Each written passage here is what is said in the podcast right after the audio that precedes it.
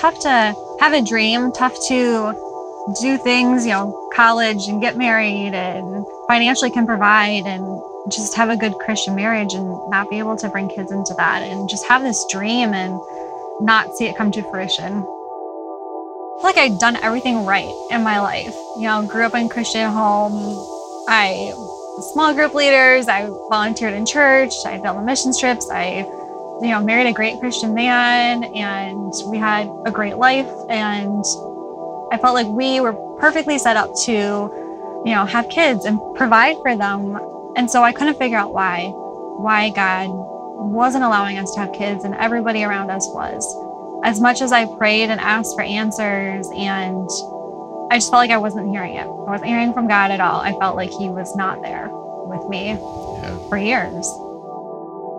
I knew He was there. I knew He had a plan, but I felt like He wasn't listening to me and my pain and my struggles. And as much as we prayed, I just felt like He wasn't there with me. Everywhere I saw something related to infertility. And it was just such a focus of my life. The thing that I prayed about all the time, that I struggled with, that I was angry about, that just took over my thoughts. It really did become an idol for me.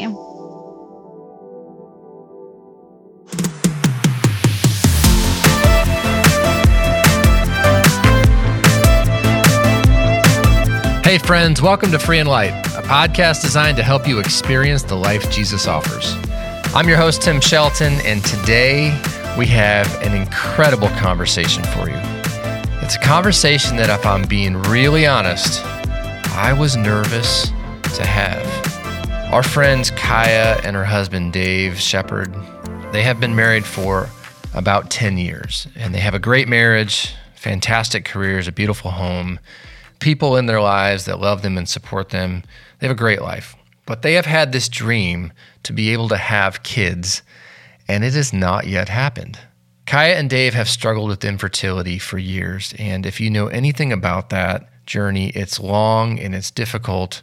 And I was nervous to have a conversation with Kaya because I really don't know anything about that.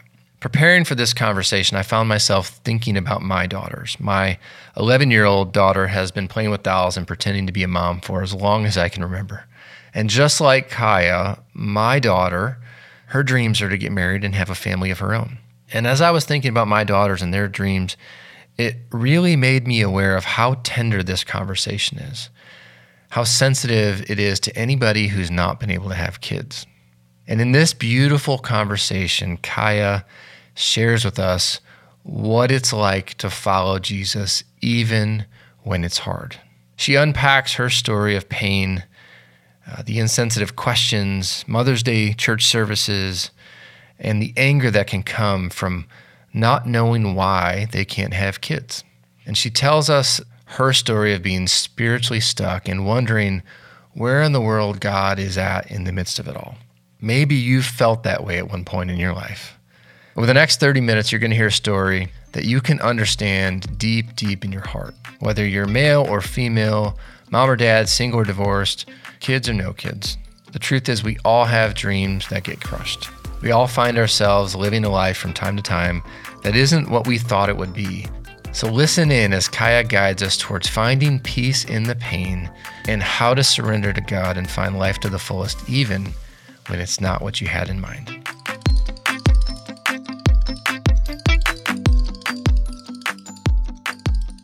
Kaya, we are back here at Haven.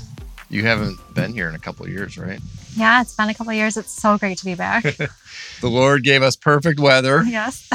70 and sunny with a little breeze, and we got the lake in the background. And we're excited to have you on Free and Light. Thank you. I'm so, so excited to be here. So I want to start with a little bit of true and false. All right, you ready for this? Yes. All right. True or false? Online dating works. True. True. True. Okay. Tell me about that. Sure. So I was so against online dating, and two of my best friends decided one night they were going to make me an online profile on ChristianMingle.com. And I said to them, don't even bother. I'm not going to do this. I'm going to delete it. Don't waste your time. They end up finding a guy in there, started messaging with him. In the end, him and I started messaging. And a couple weeks later, we met, started dating. Two months later, we got engaged. Six months later, we got married. no way. Yeah. So that is how you met your husband, Dave? Yes, that is how we met. Wow. Mm-hmm. If somebody would have told you that's how you found your husband, what would you have said? Absolutely not. I was, like I said, so against it. I was like, this is how people die. I am not going to be doing online dating.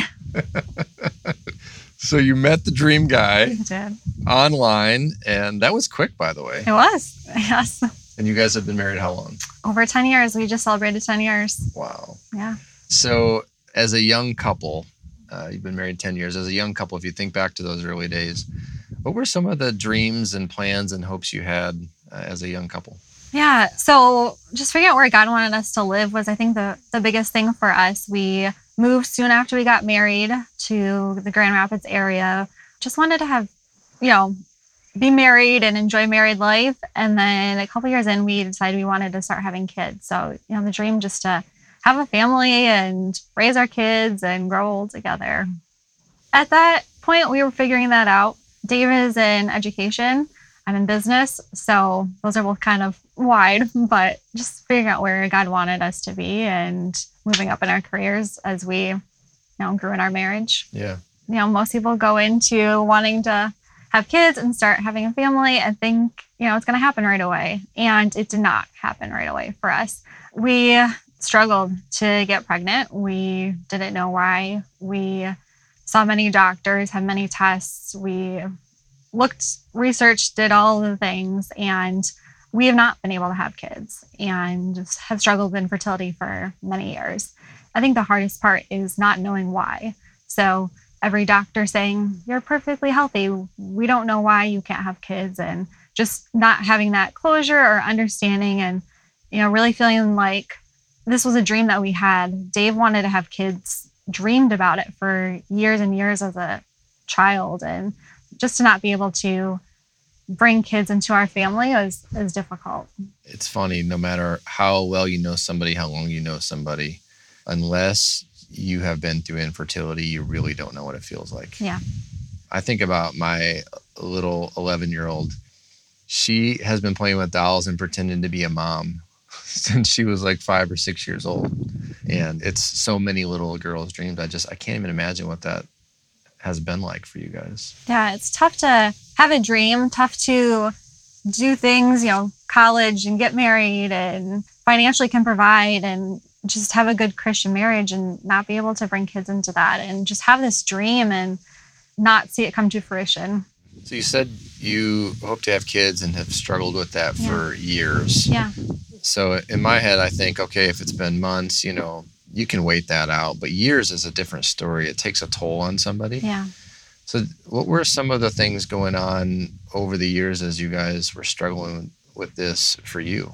It was tough. It was the darkest time of my life. Anger at God and denial and not understanding and watching other people go through having kids and just feeling like I didn't belong, just feeling like God wasn't there, like He wasn't listening to me, praying constantly, others praying for us all the time, and just feeling like I wasn't getting the answers that I really wanted. Mm. My mind thinks to like some of the questions we naturally ask people too, like, so when are you guys having kids? Oh, and yeah, the Mother's Day celebrations, mm-hmm. and you know that probably was not easy. No, yeah, definitely not. You know, it's a normal question for people to ask, like, oh, when are you guys gonna start having kids? Or, oh, don't you want to have kids? And there's always this kind of pain that happens when somebody asks that and that awkward, you know, do I just laugh it off and say, oh, maybe someday? Do I tell them the truth that we've been trying for years? Because then it becomes an awkward conversation with them, right? Mother's Day at church was always difficult. And it got to a point when I said I was never going to go back to church on Mother's Day because it was so hard it was so hard to sit there and worship and, you know, sing It Is Well With My Soul when it wasn't. And to feel like I was not hearing from God and in so much pain. And I just, I couldn't be at church on Mother's Day with where I was at. You know, we experience people having kids around us all the time. We have nine nieces and nephews under the age of eight So, as you can imagine, there's pregnancy announcements all the time between friends and family, and baby showers to go to, and infants, and just to experience all of that and not be able to experience it ourselves was really difficult. Yeah. How did this season affect your marriage with Dave? It was tough. It's tough to go through something like that together. At one point, I realized that I was struggling with control because I felt like I could not control us having kids. And so I started to control him. It took me a while to figure that out. And once I did, you know, our next question was like, okay, how do I work through this? How do I work through these control issues? So I decided to get a devotional book, you know, Amazon control. How do I get through this? Right. Typical Christian right. response. Found a devotional book called Control Girl by Shannon Popkin. And, you know, I was like, oh, this looks good. I'll get this one. So I get the book back to the house, and one of the first things in the book talks about how God may be trying to teach you about control if you have infertility. And I was so mad. I almost threw the book against the wall. Like, come on, God, like, really? Just random book that I picked off of Amazon. And, you know, in this book, it's about seven women in the Bible who struggle with control. And I didn't realize how many of them actually struggle with infertility as well, because there's many examples in there what's interesting is the author of this book actually lives very close to me and she spoke at a retreat that I was able to go to. So it's just cool to connect with her and just hear her talk about control. And her devotional book really helped me work through the control issues that had come up because of our struggles with infertility. I had this image of the perfect family. And because we weren't the perfect family, I then portrayed this image onto him of needing to be the perfect husband, right? So that we came across to others looking good, you know, because we didn't have kids. At least our marriage, we looked good to others. Yeah. So one of the things I know about control is that oftentimes the emotion that comes when you're not in control is anger. Yeah. How did anger play a part in this season of your life? Yeah, I was really angry with God. I felt like like I'd done everything right in my life. You know, grew up in Christian home. I was small group leaders. I volunteered in church. I did the mission trips. I, you know, married a great Christian man and we had a great life. And I felt like we were perfectly set up to, you know, have kids and provide for them. And so I couldn't figure out why, why God wasn't allowing us to have kids and everybody around us was. And I was angry. And as much as I prayed and asked for answers and I just felt like I wasn't hearing it. I wasn't hearing from God at all. I felt like He was not there with me yeah. for years. What do you think people underestimate about control or anger in their life, having been through the season you've been through? I think people underestimate how much an impact control has on you personally um, and the people around you. Now, I struggled to work through those and put on a smile and a fake face and went through my day, but internally it was tearing me apart. Like we talked about, it was hurting my marriage. It was hurting the people around me and, you know, just being angry and feeling like I was out of control. Yeah. What did you begin to believe about God in that season of your life? I really felt like he wasn't listening to me. Like I knew he was there, I knew he had a plan, but I felt like he wasn't listening to me and my pain and my struggles. And as much as we prayed, I just felt like he wasn't there with me. When you, you know, give your life to Christ and you want to follow him, and I wanted to follow the plan for his plan for my life, but it's hard when you don't know what that plan is. I wish it was just all mapped out and I could see the end goal, but just have so many unknowns. And, you know, it's hard when it's not the same plan that I have for my life. And I expected to have multiple kids and to raise them and maybe be a stay-at-home mom and you know none of that happened wasn't the plan that god had for us. You know my husband dave always talked about needing to surrender to god. And i kept saying i'm trying i'm trying i'm trying. But it's so hard to do that. And i just let control and anger fester for a long time. Well that's how we got reconnected. It is. Uh, interesting little backstory. Um, you were in my wife Kelly's small group. Yeah. As a teenager. I was. And we weren't that much older than you. and, you know, a lot of life happened between that moment and then when you ultimately applied for our year long experience at Seek Well called Encourage. So tell us about how you found Seek Well, why you applied to Encourage. Like, tell us the little story behind that. Yeah. I had reconnected with Delaney. Delaney was in that small group with me that Kelly led when we were teenagers. And Delaney started talking to me about Seek Well, and you guys were just starting up. And I immediately was like, I love Kelly. Anything that she's involved in, I want to be involved in. So kind of started following you guys on Facebook and paying attention to what was going on. Delaney went through Encourage before I did, and you guys did a video on her, and I watched that and just saw the impact on her life. And I was in a really rough spot at this point in my life. You know, we had been struggling with infertility for about four years at that point, and just in such a dark area and so upset and struggling with God and tired, worn out, exhausted. And everything about Encourage was like, Are you tired? Are you worn out? You know, do you need to reconnect with God? And I was like, Yes, I do. So I applied for Encourage and it was the best decision I've ever made. But what were you hoping for, like deep, deep down that nobody knew? What were you hoping to get out of Encourage?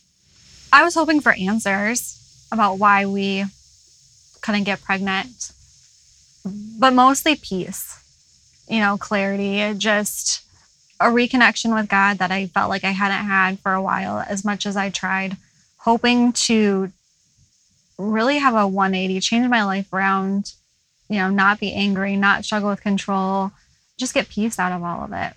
Yeah. I didn't know what to expect. And other than Kelly, I really didn't know any of the ladies that were going to be here.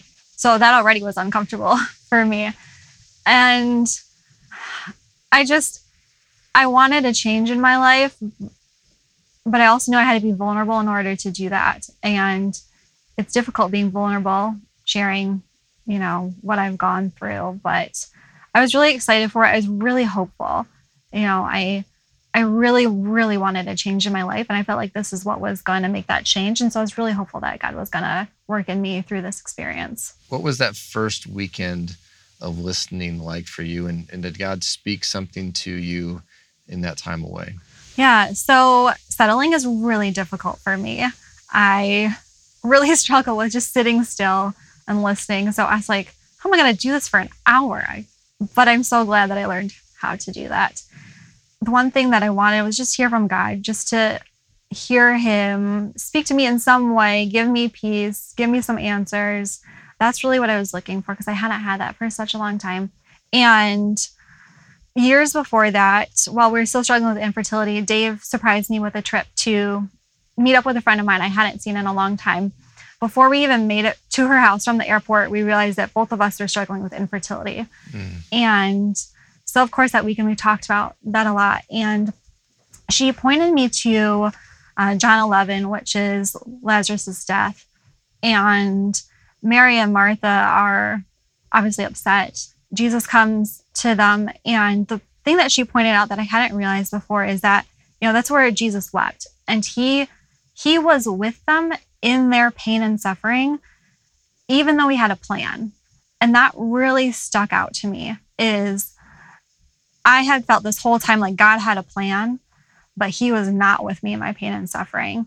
When she pointed that out, I realized, like, yeah, God is with us, you know, in our pain and suffering.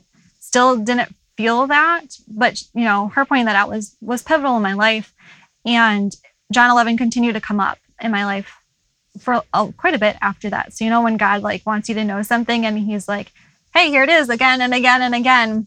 So that first weekend when we were here, I was sitting looking at the lake and just praying and telling God, you know, I just feel like I haven't heard from you. I don't know that you're with me. I'm really struggling with this.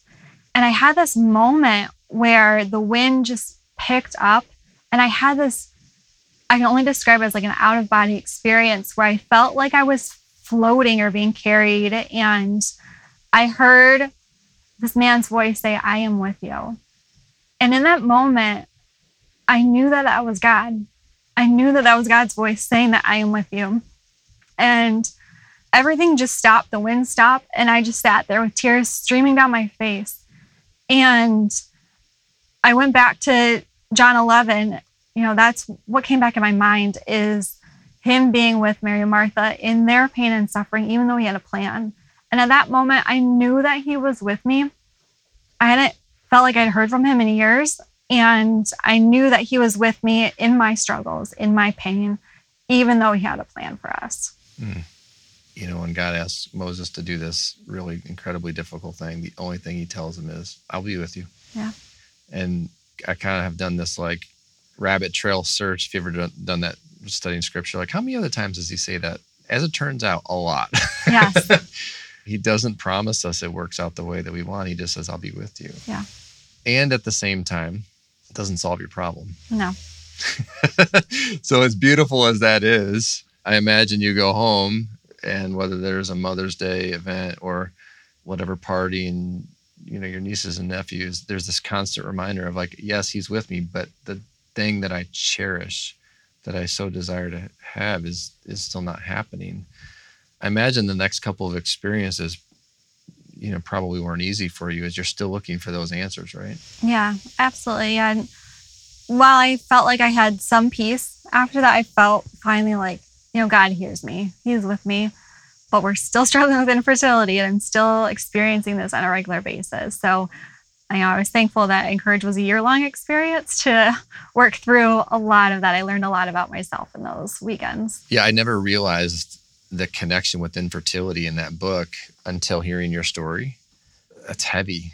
Yeah. Super heavy as you were thinking about going into that third experience and wondering like god what do you have for me here you're, you're placing this book in my lap just for me tell me your thoughts going into experience three i never thought of infertility as an idol and i was really afraid going into that third experience that god was just going to expose so much to me as to how i had made infertility an idol in my life and it was terrifying to work through a lot of that. So, how did it move from this is my dream to now this has become my idol?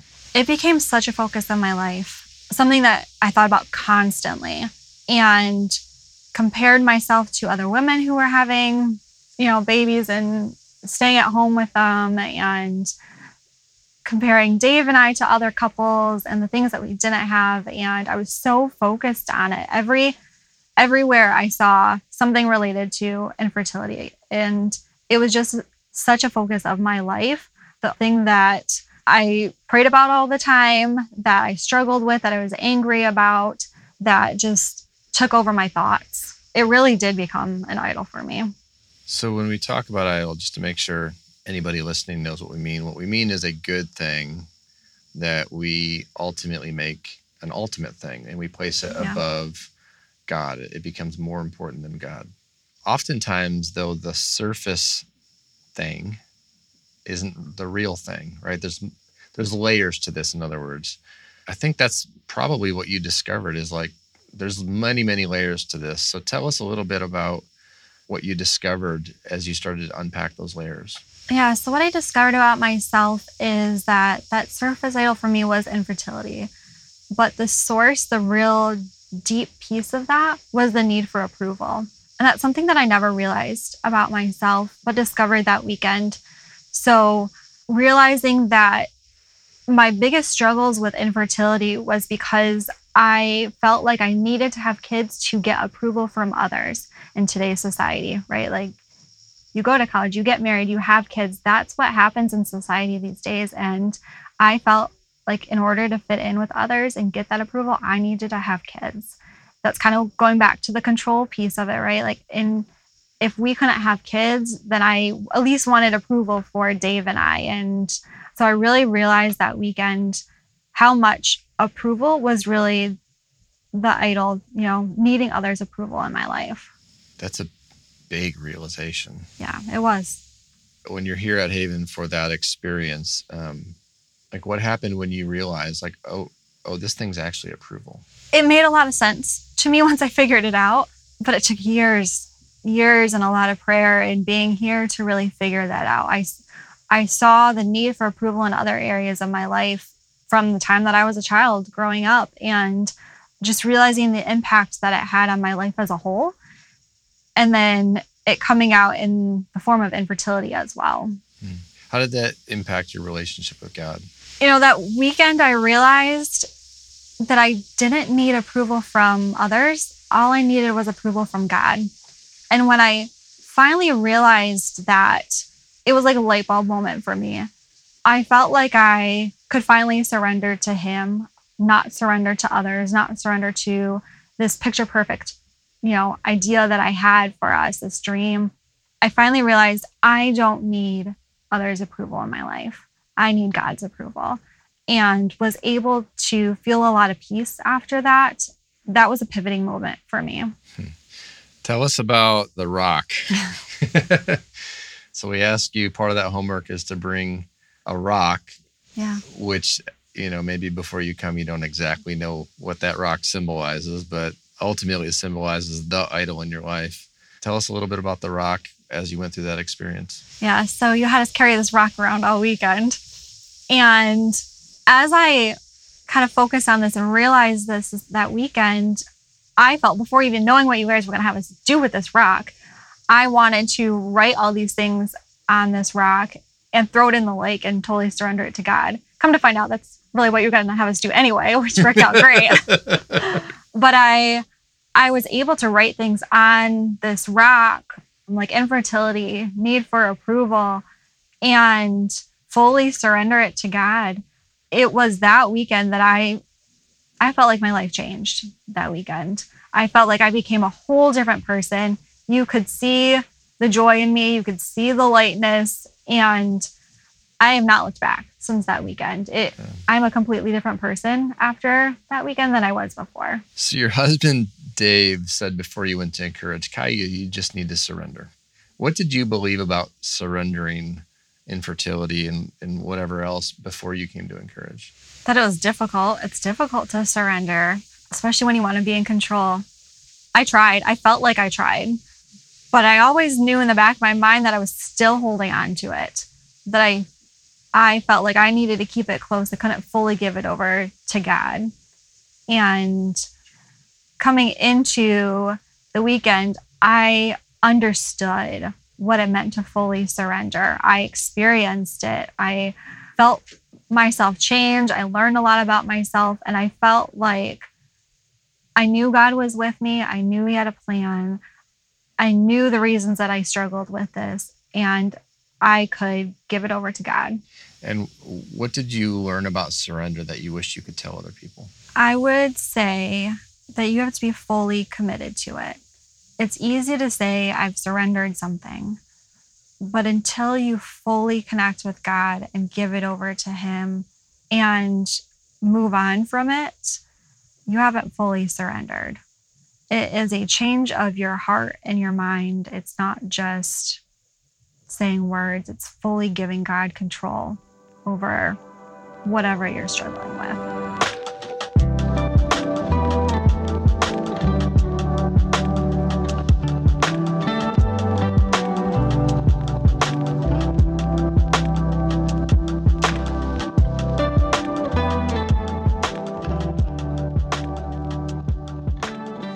Beautiful thing to say, I've surrendered this, just like you're saying, until you give it fully over to God. But then there's the practical side of that, which is you leave an experience and you're going to get triggered at some point, And these triggers are going to pop emotions back up, whether it's approval or whatever it is. How does that practically work out in your life to surrender it again and to make sure you have fully committed this to God? So before Encourage, you know, my struggles with approval, I found myself focusing so much on what others saw of me and making sure that, you know, the house was perfectly cleaned or I looked great or whatever it was, just needing others' approval. Afterwards, that's changed. I don't feel like I need to be perfect anymore. I feel like I can be myself.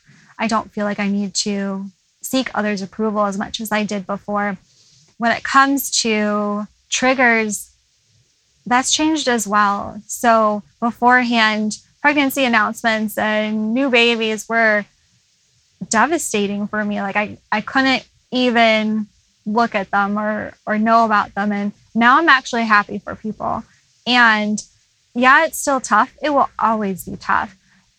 But when I find myself really struggling, you know, I turn to God and just pray about it and know that He has a plan for my life and this is not His plan at that moment. And my attitude towards that has changed significantly. You know, I talked about Mother's Day and how difficult it was for me to go to church. And after Encourage, so now a couple of years where I refused to go to church on Mother's Day, after Encourage, I felt like going to church on Mother's Day was the final act of surrender for me.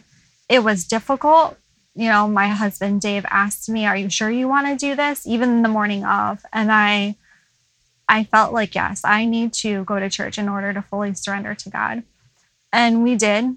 It was tough. I felt almost awkward, I guess, walking into church exposed. And my crying in church that day was so different than my crying in church was years before. Mm-hmm. You know, singing the same songs and actually feeling like it was well with my soul.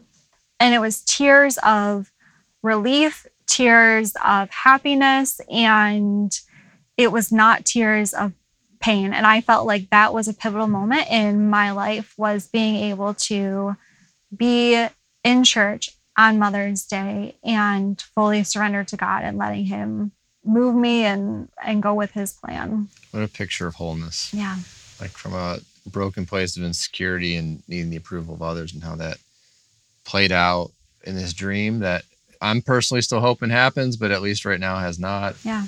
To this quiet confidence you now have of it's okay. He has a plan for my life. I'm surrendering this to him. Just what a beautiful picture of wholeness. If you could encourage another woman or family who is struggling with infertility, having been through what you have been through, how would you encourage them? I know it's tough. I've been there. We're still there. You know, we've been struggling with it for seven years now and still don't have answers. If I didn't have God in my life, if I hadn't gone through all this, learned all this about myself, I would still be in the same place that I was before Encourage. And you may not know what the plan is that God has for you. We don't. We wish we did.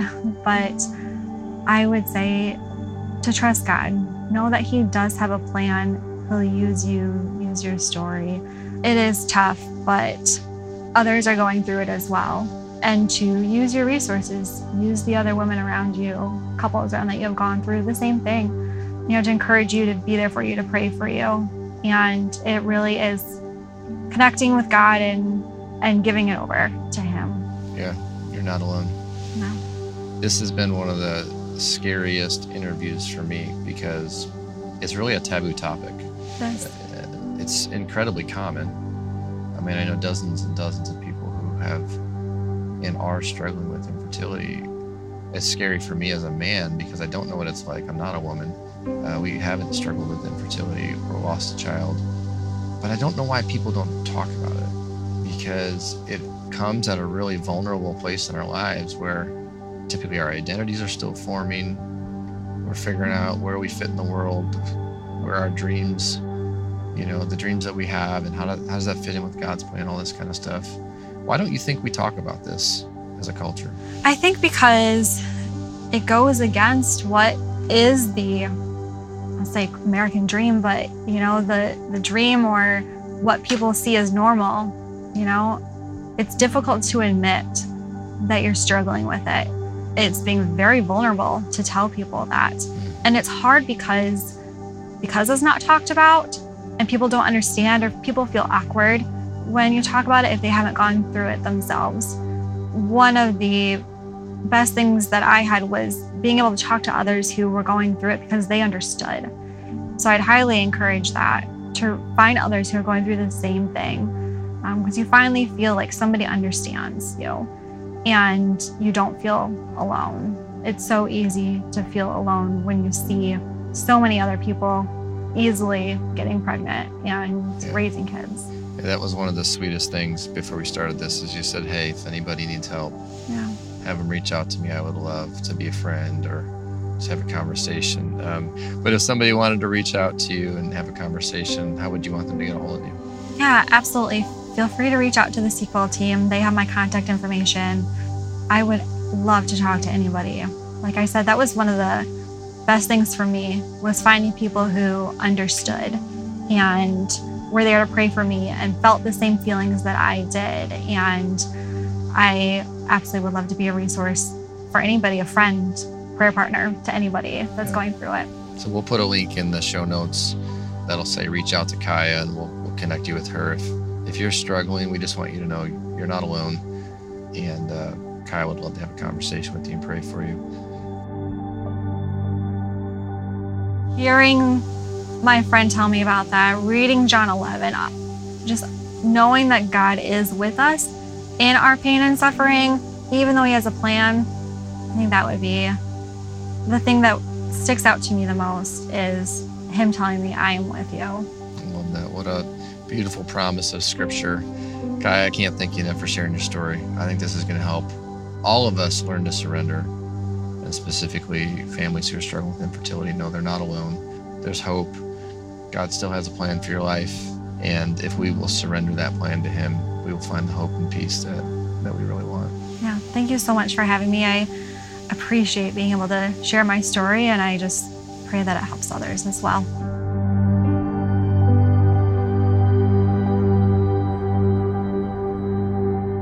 Free and Light is a podcast of Seek Well Ministries.